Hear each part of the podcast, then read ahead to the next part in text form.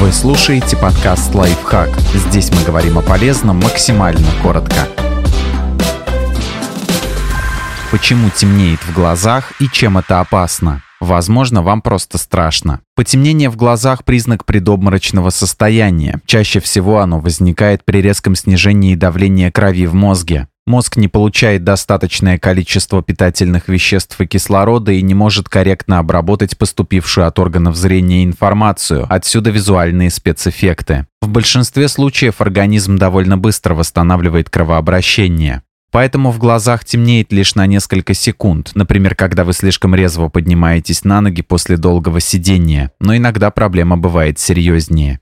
Когда надо вызывать скорую помощь? Предобморочное состояние рискует перерасти в обморок, а это значит, что вы можете потерять сознание и упасть. И хорошо, если приземлитесь на что-нибудь мягкое и не получите сотрясение мозга. Вдобавок, если кровообращение нарушено серьезно и надолго, ткань мозга может начать отмирать. Это смертельно опасно. Если кто-то рядом с вами потерял сознание и не пришел в себя в течение минуты, немедленно набирайте 103 или 112.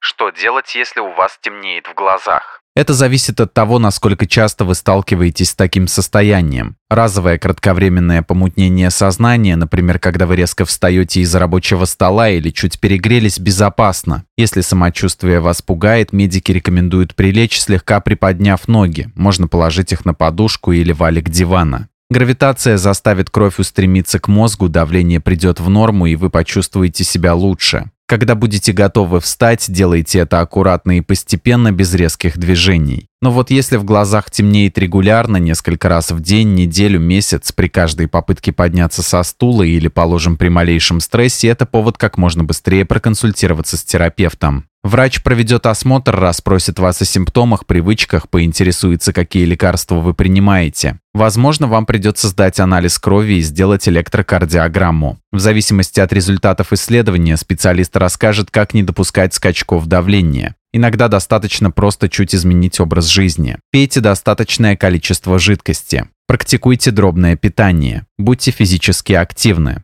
Избегайте алкоголя. Подписывайтесь на подкаст «Лайфхак» на всех удобных платформах, ставьте ему лайки и звездочки, оставляйте комментарии.